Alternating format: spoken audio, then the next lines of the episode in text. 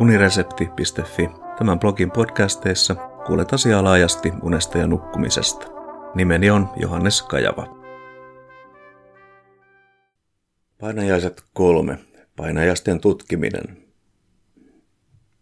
Tässä osassa käsitellään tarkennuksia, joita painajasunia koskeviin tutkimuskyselyihin olisi tehtävä, jotta painajaisista saataisiin nykyistä suurempi ymmärrys. Tarkennuksia voi hyödyntää myös päivittäisessä kliinisessä työssä. Lisäksi käsitellään painajaisten yleisyyttä sekä traumaperäisen stressihäiriön ja painajaisten välistä suhdetta. Lähteenä on edelleen Neil Sandmanin työ vuodelta 2017. Jennifer Wind määrittelee unet kokonaisvaltaisiksi kokemuksiksi, jotka eivät ole peräisin ulkoisesta todellisuudesta, vaan ovat aistiharhoja. Ne ovat aistiharhoja siinä mielessä, että ne kuvaavat tapahtumia, jotka eivät todella tapahdu tai ole olemassa kuvatulla tavalla. Painejainen on uni, johon sisältyy voimakas negatiivinen tunnelataus ja jota seuraa herääminen. Paha uni puolestaan on tunne sisällöltään edellä mainitun kaltainen uni, mutta johon ei liity heräämistä. Kirjoitan jatkossa painajaisista ja pahoista unista yksinkertaisesti vain painajaisina, ellei heräämiskriteerillä ole siinä kohdassa merityinen merkitys. Tähän kappaleeseen liittyy alaviite. Sadman tarkoittaa tekstissään painajaisella unta, johon sisältyy negatiivinen tunnelataus. Näin ollen sillä voi viitata sekä painajaiseen, johon liittyy herääminen, että pahan uneen, johon ei liity heräämistä. Heräämiskriteeriä on käytetty painajaisen määrittelemiseksi useissa aikaisemmissa tutkimuksissa, mutta Sandman kritisoi määritelmää liian tiukkana. Katso tästä sivut 43-44. Koska unet ovat subjektiivisia kokemuksia, emme voi olla varmoja uniraporttien paikkansa pitävyydestä, kuten kirjoitin edellisessä painajaisia käsittelevässä tekstissä Sandmanin käsityksenä. Myös painajaisten muistaminen ja mielen palauttaminen jälkikäteen voi tuottaa virheellisiä tuloksia. Subjektiivisuus herättää oikeutetun epäilyn myös siitä, mitä painajaisen käsitteellä ymmärretään eri kulttuureissa.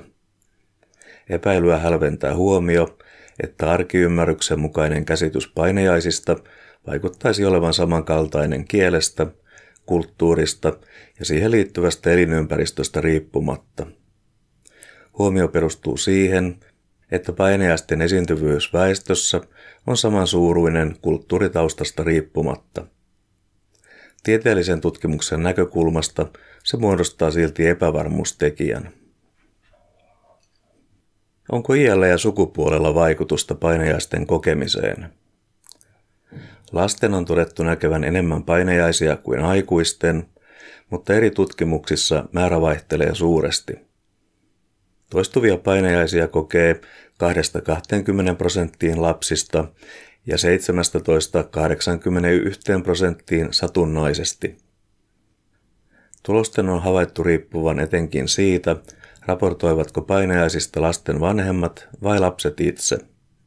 Jälkimmäisessä tapauksessa määrä on suurempi. Tutkimukset eivät siis näyttäisi antavan luotettavaa kuvaa painajaisten esiintymisestä lapsilla. Aikuisten parissa säännöllisesti toistuvien painajaisten esiintyvyys on 3-5 prosenttia. Mittaukset on tehty Pohjoismaissa, Itä-Aasiassa ja Keski-Euroopassa. Näissä tutkimuksissa painajaisen käsitettä ei yleensä ole erikseen määritelty, mikä jättää epävarmaksi sen, mitä tarkalleen on mitattu, kuten ylempänä kirjoitin.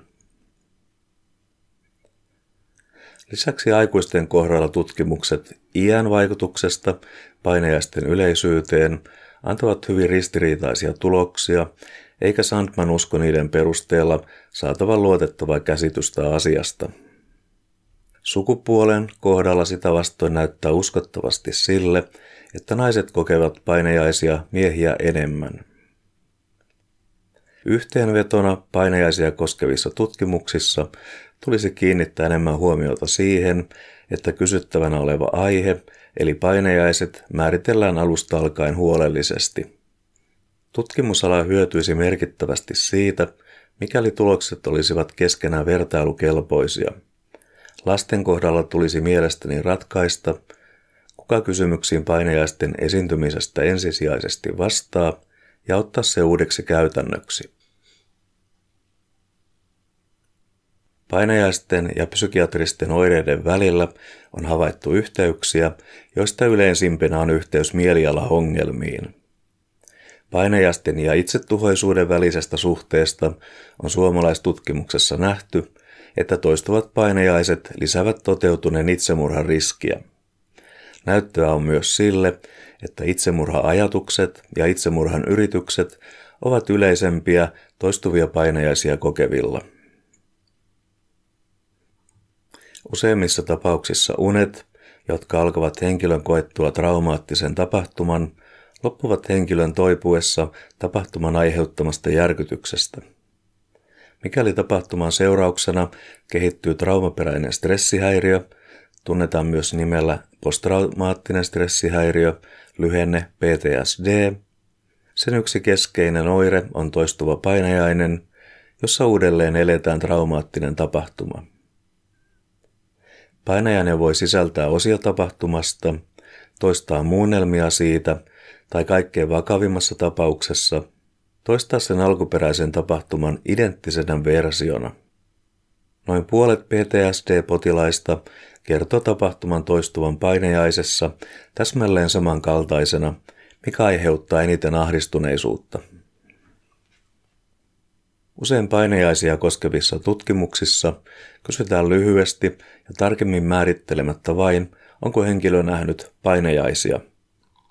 Sandman pitää tätä ongelmallisena, koska huomiotta jää painajaisten esiintymistiheyden ja painajaisten aiheuttaman ahdistuksen välinen ero. Painajaisten esiintymistiheys ei nimittäin korreloi niistä aiheutuvan ahdistuksen kanssa. Osa usein painajaisia näkevistä ei koe ahdistuvansa niiden vuoksi, kun taas osa harvoin painajaisia näkevistä kokee ahdistusta. Hyvinvoinnin kannalta on luonnollisesti suurempi merkitys sillä, aiheuttavatko painajaiset ahdistusta vai eivät, kuin niiden esiintymistiheydellä. Mikäli henkilöltä kysytään lyhyesti vain painajaisten näkemisestä ilman tarkennuksia, huomiotta jää myös idiopaattisten eli tuntemattomasta syystä johtuvien ja traumaperäisten painajaisten välinen ero. Hyvinvoinnin kannalta jälkimmäisellä erottelulla on suuri merkitys, koska traumaperäiset painajaiset, joissa trauma toistuu unessa, ovat äärimmäisin epämiellyttävien unikokemusten muoto. Yhteenvetona hyvin laaditussa kyselytutkimuksessa tulisi siis huomioida kolme pääluokkaa. 1. Heräämiskriteeri, eli erottelu painajaisen, jota seuraa herääminen, ja pahan unen välillä. 2. Idiopaattinen vai traumaperäinen painajainen. Ja 3. Aiheutuneen ahdistuksen määrä.